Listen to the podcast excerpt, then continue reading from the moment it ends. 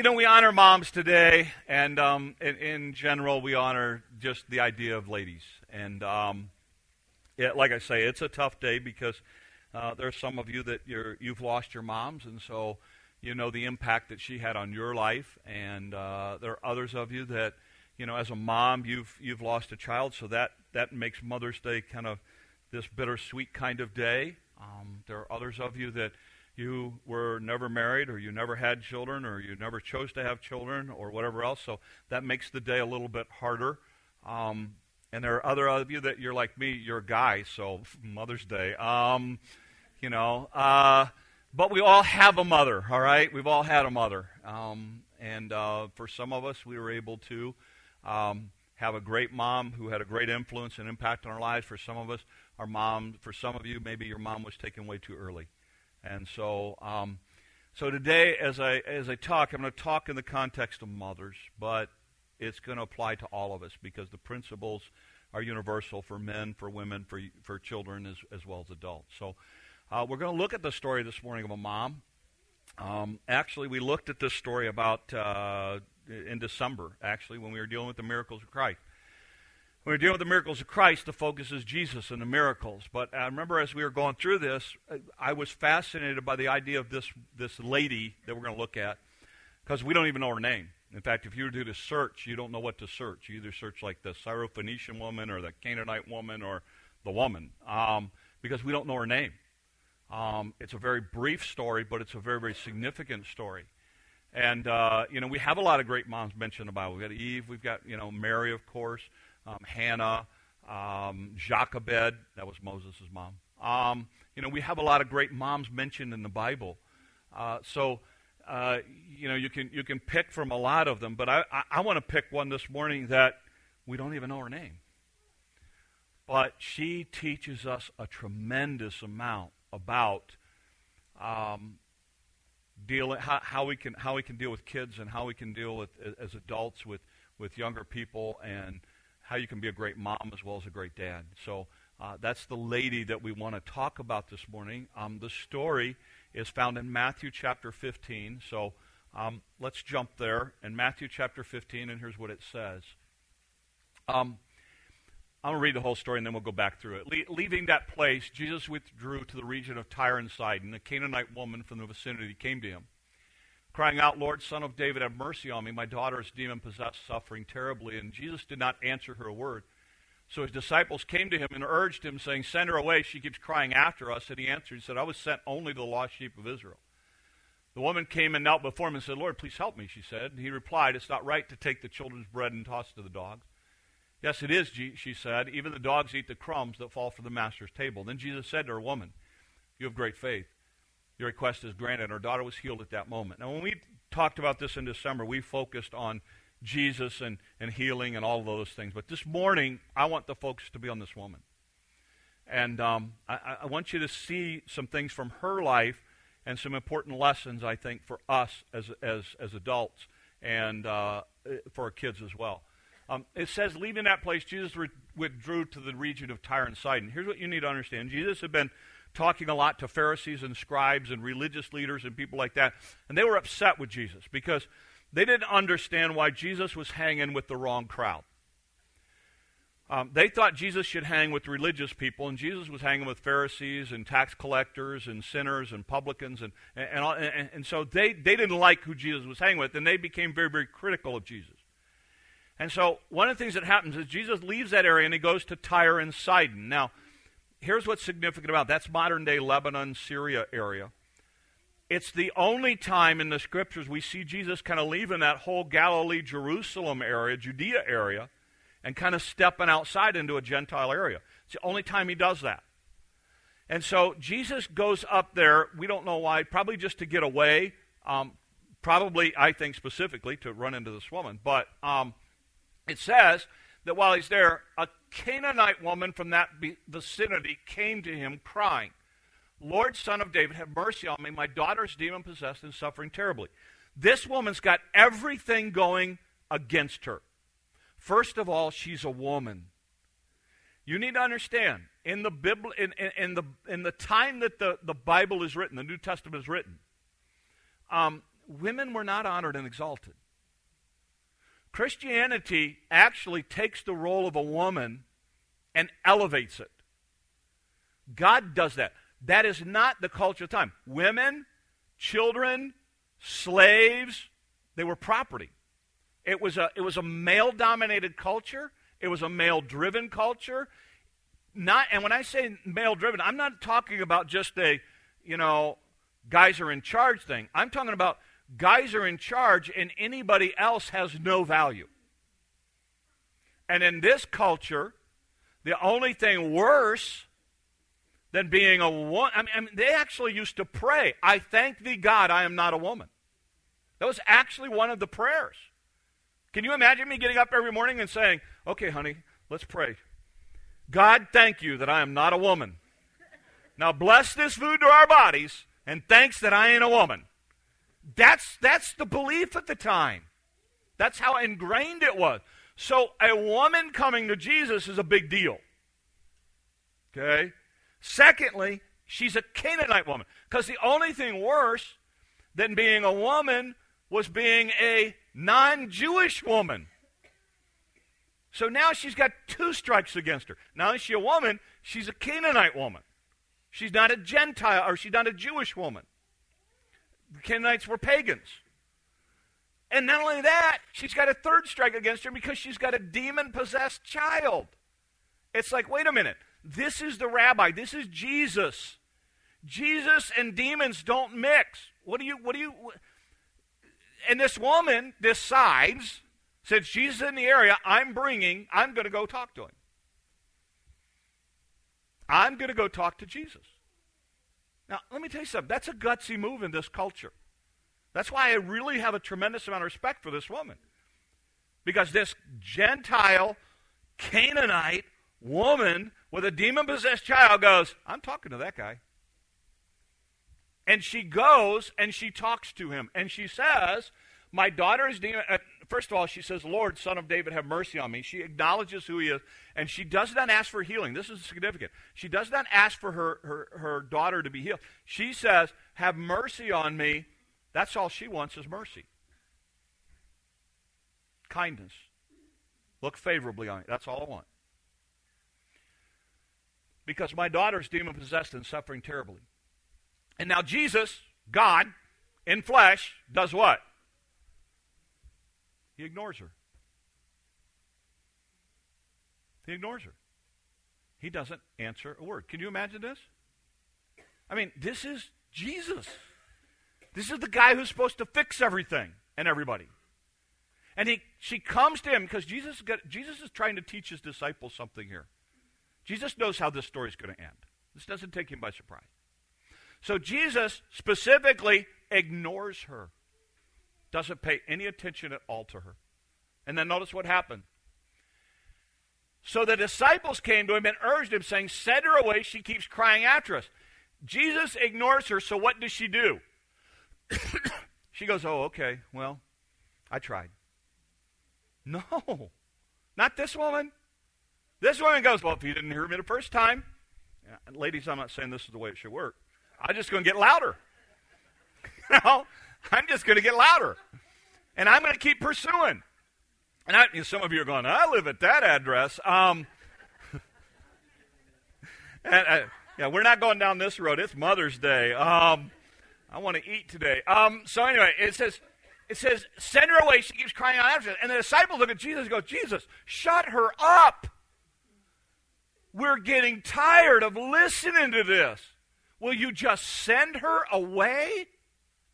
And the whole time, I mean, she's in the background going, Jesus, have mercy on us. Jesus, have mercy on us. And I'm sure these disciples are going, just fix her and get her away from here. Get her out of here.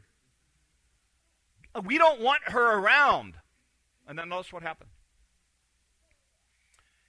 He answered.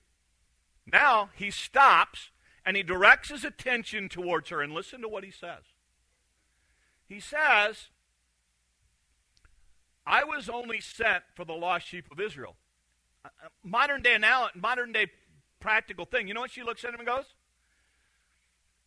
Again, understand, Jesus has a plan. This isn't, he's, he's working this to get to this point.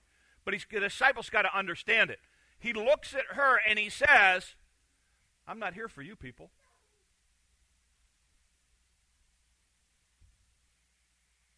I'm here for the Israelites. That's why I came. I came for the Israelites. And the Bible says the gospel goes to the Jew first and then the Gentile. So, in other words, I'm here for them. Now, you would think at this point she would have been shut down. You would think at this point he ignores her. She cries out. Finally, he stops. He looks at her attention. He goes, Ma'am, with all due respect, I'm not here for you. I'm here for the children of Israel. And the disciples are going, Yes! Now she'll be quiet and go away. And notice what happens next. This is why I think this woman's so incredible. Lord, help me, she said. Now she comes to him and falls down before him and kneels at his feet and says, Lord, help me. Help me. And now Jesus is standing there. She's falling on his feet. The disciples are going, Come on, woman. We've got other things to do. Leave him alone. It's been a long day. Let him go. Stop harassing him. He's already told you no once. Now you told you no, and now you're still sitting there. Just go away. And Jesus, as if she hasn't gotten the hint yet, looks at her and says, It is not right to take the children's bread and toss it to the dogs. Now, the Gentiles in this culture were often known in the Jewish world as dogs. So Jesus basically looks at her and goes, Look, you don't get it. Even if I wanted to, that's not the thing for me to do. I don't take good food and give it to the dogs. It goes to the children first. That's what that's the plan. The plan is I take it to the children first. I give it to my children first. That's what I'm here for. And it's not right for the Jewish people who have looked forward to me coming for all of this time, and I've now arrived to save them. It's not right for me to stop and do that for you. And you would think this would have shut her up. You at that point, she goes, oh, you know. And I'm sure the disciples in the background going, good. Finally, you said it. Now maybe she'll leave us alone. And notice what she does. I think this is incredible. Follow it. He replied, It's not right to take the children's do- bread and toss it to the dogs. She looks at Jesus, the Son of God, and says, You're wrong.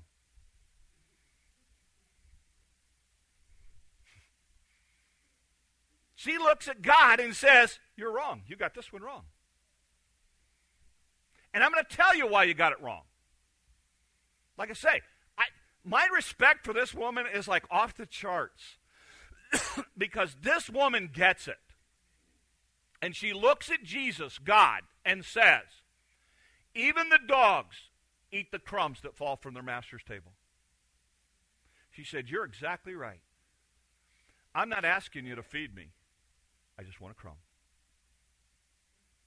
That's all I want. I, I don't need you to do for me what you're going to do for them. You just give me the leftovers, and I'll be happy. You just, as you're passing it along to that kid and something drops to the floor, let me have that. That's all I want. That's all I want. Because I understand you are so powerful that even a crumb will take care of my problem. That's what I understand. I know who you are. I know what you can do. I know the power that you have. I understand exactly what you're here for. But you need to know, I'm not asking for that. All I'm asking for is give me something that was going to hit the floor anyway. Even the dogs get that. Even the dogs get to eat the scraps that hit the floor. That's all I'm wanting. And Jesus, who he, he's orchestrated this whole story to this event, looks at her and says, Woman, you have great faith.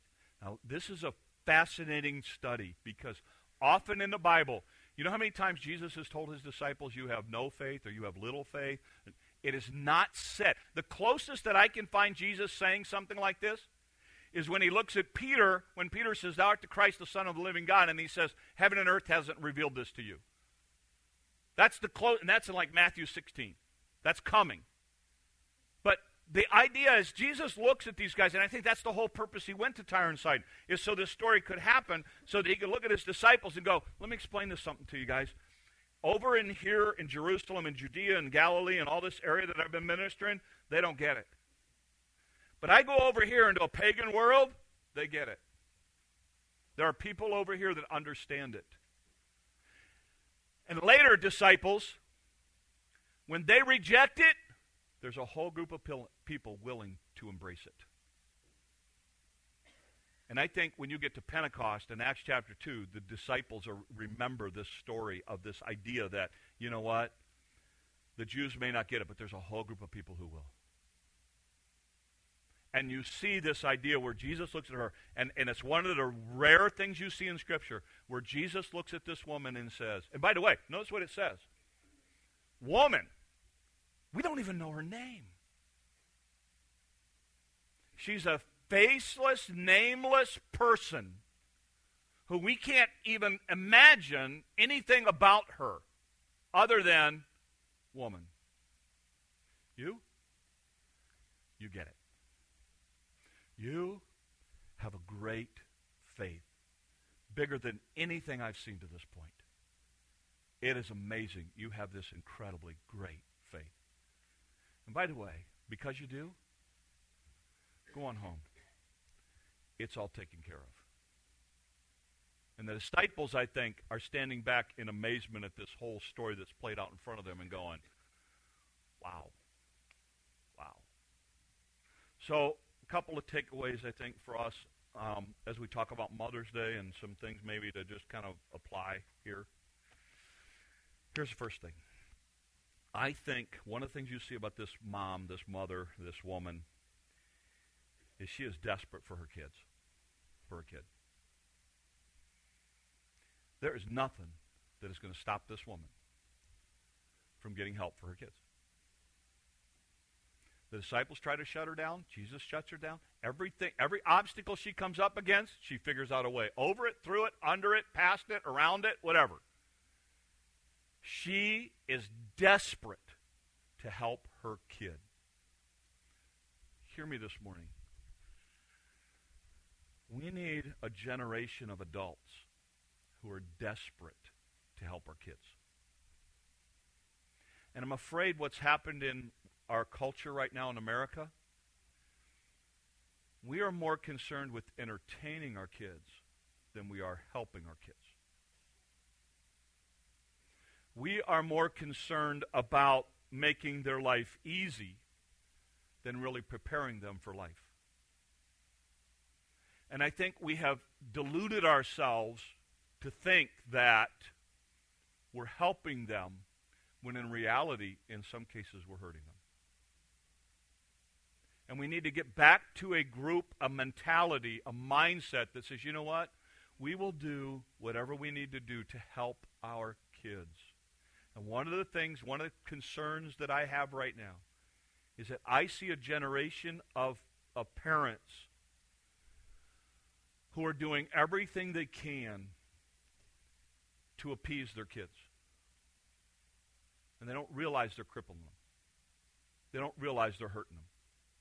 I get that as a parent, you want your kids to have it easier than you did, better than you did. But is that the best thing for them? I mean, really, is that the best thing for them? Are you trying to raise somebody who's going to be your friend? Or are you trying to raise somebody who's going to be a responsible adult? I mean, it's your call. But what I have found is, in the end, kids really respect people who have helped them be adults. You know, I mean, I joked about it. Some of you saw my Facebook thing. You know, my kids growing up, you know, we had a garden, and we had a large garden, a huge garden. The garden now is a third of the size it was when my kids were at the house. Um, and and and we had it we had it for a number of reasons. Number one, we had it because it helped cost food costs. Two teenage boys, believe me, food gets expensive, and a garden helps. So you know that helped. We had it to teach them hard work. Because one of the things, my wife and I, one of our goals for our kids was, I'm going to instill in you the value of hard work. I, I've watched too many kids be lazy. I'm going to teach you how to work hard. And the third reason I had it was I had to have a discipline tool. Because as they got older, you needed some way to be able to discipline them. And weeds were a fantastic discipline tool. It was. It was like, go weed the garden. Um, you know, um, we had two things. Number one, I, am a firm believer in these two things if you live in the country a garden with weeds and a driveway with gravel. Because that's what that was our discipline tool for our kids. That was, that was, a great fun. And the driveway for gravel thing is just that in the winter, you know how when you, you the snow, you always get rocks in the yard. We'd hand them a five gallon bucket and say, you know what? You won't listen to me? Go fill it up. Um, you know, one of the worst times in their life, and they'll tell you, one of the worst times in their lives where they were upstairs, they had shared a room for a while. They were fighting and arguing, wouldn't go to bed and all that. So I walked in and I handed them two buckets. I handed them two flashlights, and I said, go outside and fill up half a bucket. It's cold. Listen to them whine and everything else till we got two half buckets. We dumped it in the driveway where it belonged, and then it was like, okay, you getting tired enough to go to bed now? Good, you know. Um, it works. It works. I'm telling you. You know. Now I cut grass. It's hilarious because now I cut grass, going, man. I wish you had some little kids around getting in trouble. Because uh, now I'm the guy that's got to go out and do the thing. But I mean, really, what, what's our goal? What's our goal? And what are we trying to do? We need parents who are desperate to raise a generation of kids who are self sufficient, who are responsible, who are accountable, who are hard workers, who know how to pay their bills, who know how to handle credit, who know how to handle life. We've got to have a group of kids who are self sustaining. And too often, what happens is we are raising generation of, of people who aren't that way. And we wonder, you know, oh, what's the solution to America? Oh, I know, let's give them more programs to make it easier because we don't want them to work hard. You know? And, and we're missing out. We're missing it. And we've got to get desperate about really helping our kids to be the kind of people that they need to be and to give them those skills. And I think we, we lose that sometimes. And I think unfortunately, we've adopted this attitude of, I want to hold on to my kids as long as I can. I, I, I, share with, I share with couples when I marry them TPT temporary, permanent, temporary. You were born into a temporary relationship as a child. You get married, that becomes a permanent relationship. You have children, that is a temporary relationship. The only permanent relationship is the married one. And I see too many parents who are trying to make that, that temporary relationship permanent. And instead of spending time with their spouse, they spend time with their kids. And then when the kids finally do move off, they're two strangers in a house and they go, We got nothing in common, let's just get divorced. Why? Because they put the emphasis on the temporary relationship instead of permanent one. And I, I want to challenge you. You know, I love my kids. I love having my kids around. I love my kids when they go. I mean, you know, you know, Gina and I will tell you many a day. You know, they come pull, out of there, and we're like, you know. And I don't even want to think about the whole the whole grandkid thing's going to be, you know, because I know it's going to, you know. And you also have to understand when they all come over, there are five dogs at our house. Five dogs, you know. Five dogs, and, and, and, and you know, and the dogs get into it, and then we got to get up and go get the dogs and figure out what's going on. I mean, you know, anyway. Uh, huh? Yeah. No, no, no, no, no we're not getting into that. Anyway, uh, okay, look, we got to get back to this, though. We got to get back to this idea of really being desperate about our kids. Here's the second thing. We've got to get back to this idea of Christ as the center of it. This woman understand that Jesus was the solution to her kids' problems. I'm afraid that we're raising a generation of people who see sports, dance recitals, plays, all of those other things as more important than church. And there is something to be said for being together in a spiritual environment at least once a week. as a family. There is something to be said for the idea of another voice teaching your children morality. Because if you think about it for a minute, if you raise your kids, and, and, and church is not a part of it, what happens is they grow up in a world where the only voice for morality they're going to probably hear is from you. And there's nothing to reinforce that. The school's not going to do it. The coaches and sports teams aren't going to do it. The teachers aren't going to do it. TV is definitely not going to do it. The music they listen to is not going, yay, love your parents. Um, I mean, really, you know, the whole the whole system is geared against you as a parent to be a voice to say anything other than what you are saying. The whole system's geared that way. And I see parents who don't see the value, and I mean, you're not, you're here, okay? So I'm, it's like preaching in the choir. Um, I, I get that, but maybe just to reinforce it with you is this idea of having that voice of morality, because this is what I want. I watch parents go, you know, we're just too busy, you know, we'll get to church, whatever. And, and, and, and so they don't bring their kids up in it, and then here's what happened. About, about 9th, 10th, 11th, 12th grade, I get the call. Oh, I don't know what to do. I can't believe my kid made this choice. And uh, how, how do we help them? We taught them all the right things. Yeah, but you were one voice. You were one voice. You were one voice. And all the other voices were louder. And when you had the opportunity to put them in an environment where there was a voice backing up what you said, you didn't choose that. And you reap what you sow. And now you got to go back and play catch up. And you need to learn. You, you learn very, very quickly. Kids are far more impressionable when they're younger. And then the older they get, the harder it is for them to change and the harder it is for them to learn something new. So you do it as they're young and you bring them and, and you go, you know, I, I understand. Look, my wife was a single, you, you know, I don't know if you ever thought about this. My wife, for the most part, when it came to church, was a single parent. No Sunday morning did I ever help get the kids ready for church, ever. I was gone. I was here by the time she was getting kids ready. At no point was I able to take my kid and say, Don't worry, honey, I understand they're crying in the service. I'll take care of them. None. She was a single parent for raising the kids. Um, when it came to the whole church thing. So I don't understand it, but I know how hard it was for her. Particularly because they could they were boys. Okay? Enough said. Um, they were boys, and and so and, and, and so you have all of that kind of stuff going on.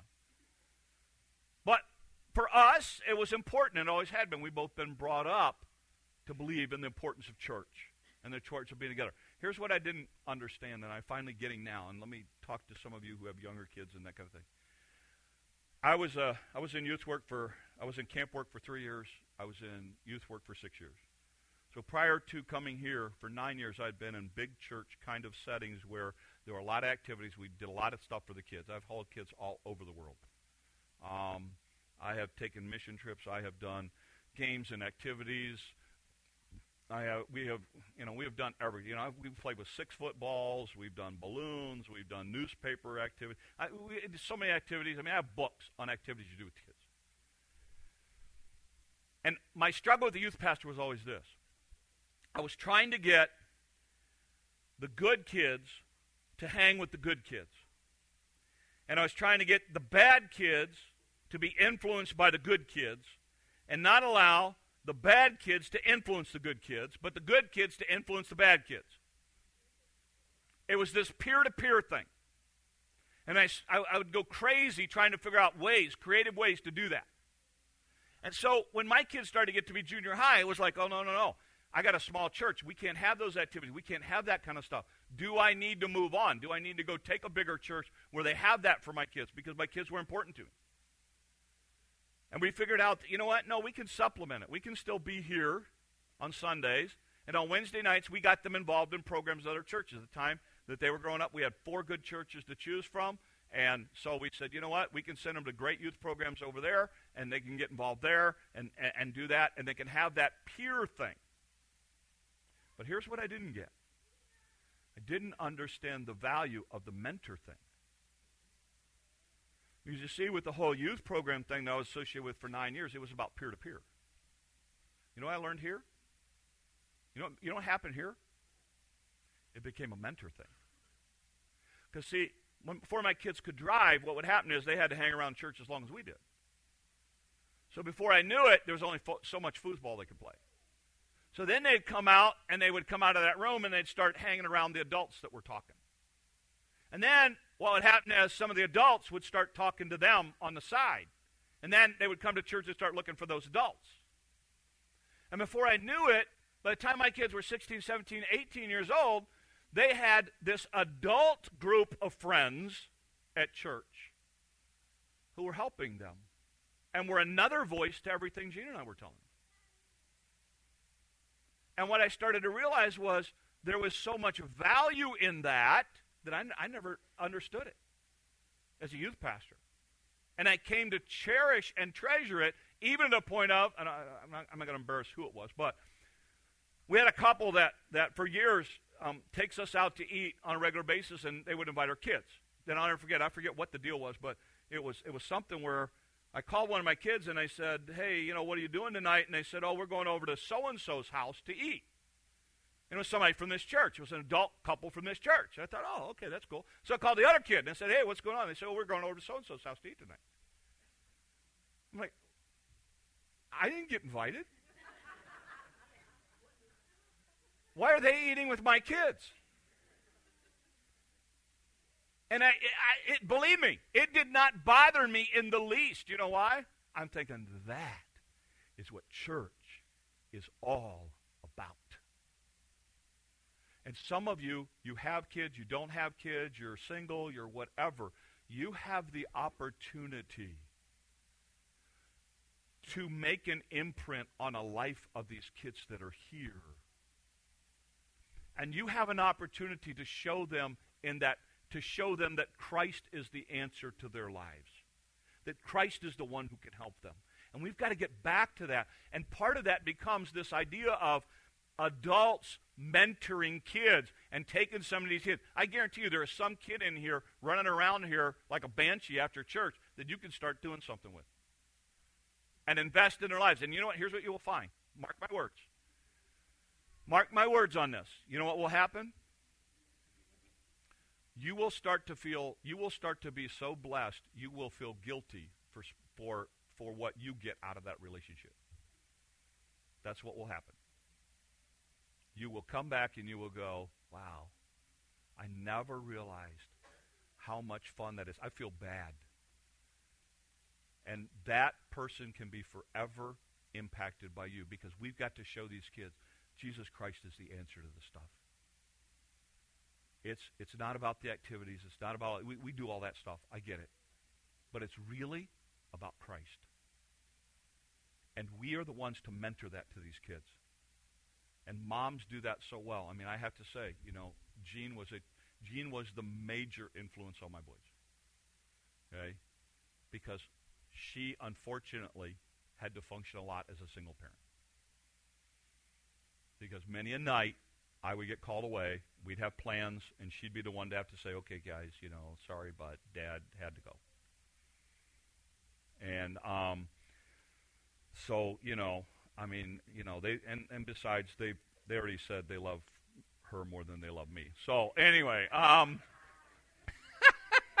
yeah, they do. Yeah, they've very no, they've been very explicit with us. No, they've been very explicit with it. She gets the good nursing home. I get the bad one. They've already explained that to us. They've already said, listen, this is the way it's going to be. Just want you to know right up front, you know. Mom will get the good one. You, uh, we're not so concerned about. Uh, but, I mean, really, it's one of those deals where, you know what? We've got to get back to the spiritual side of it. We've got to get back to showing our kids how Christ comes back into play. And when they're struggling at school, we've got to be able to point them to Christ. We've got to be able to bring Christ back into the equation for them. And last thing that you see with this thing, this this gal is this: you see an incredible humility on her part. She doesn't care she's a woman. She doesn't care she's Canaanite. She doesn't care that she's demon possessed. She doesn't care that Jesus told her no. She doesn't care the disciples want her to go. She is humble enough to fall at his feet and say, I want you to help. And I'm not leaving because I want you to help.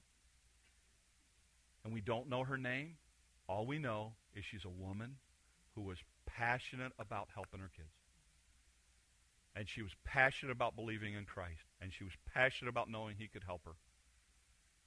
And when the story ends, she is, to my knowledge, the only person in the New Testament that Jesus looks to and says, You, you've got great faith. And you know, when the God of heaven looks at you and says, You've got great faith, that's a pretty decent epitaph. You're not going to do much better than that. And Jesus exalts her in a way that no one else is exalted. And, and, and I want to challenge you because that's, that's what we've got to get back to. That's what we've got to get back to. And we can all have an impact on these kids. Whether you're a mother, whether you're dad, whether you're just, just walked in here off the street, you have the opportunity to influence a life. So don't, don't, don't minimize it. Let's pray, Lord. Thank you. Thank you, Lord, for the moms that many of us have had, for the opportunities that we've had, Lord, not only to hear, but to see an example of what a godly woman looks like. And Lord, I, I, I thank you that we get to come together and see so many women who passionately want to serve you, who passionately care about their families. And Lord, I just pray that each of us would apply it to our hearts, that, Lord, we would be the kind of people you've designed for us to be, that, Lord, we would, we would genuinely work with our kids to help them be the best that they can be. And that, Lord, they would see in us that Christ is the answer. It's not ritual or routine or religion or any of those other things, but it's Christ and Christ alone. And Lord, may we all walk with a humility and a grace and an understanding that, Lord, uh, we just want you to use us. And when it's all said and done, we'll give you the honor and the glory and the praise. These things we ask in your name. Amen. Um, let's stand together, and uh, we're going to sing the first verse.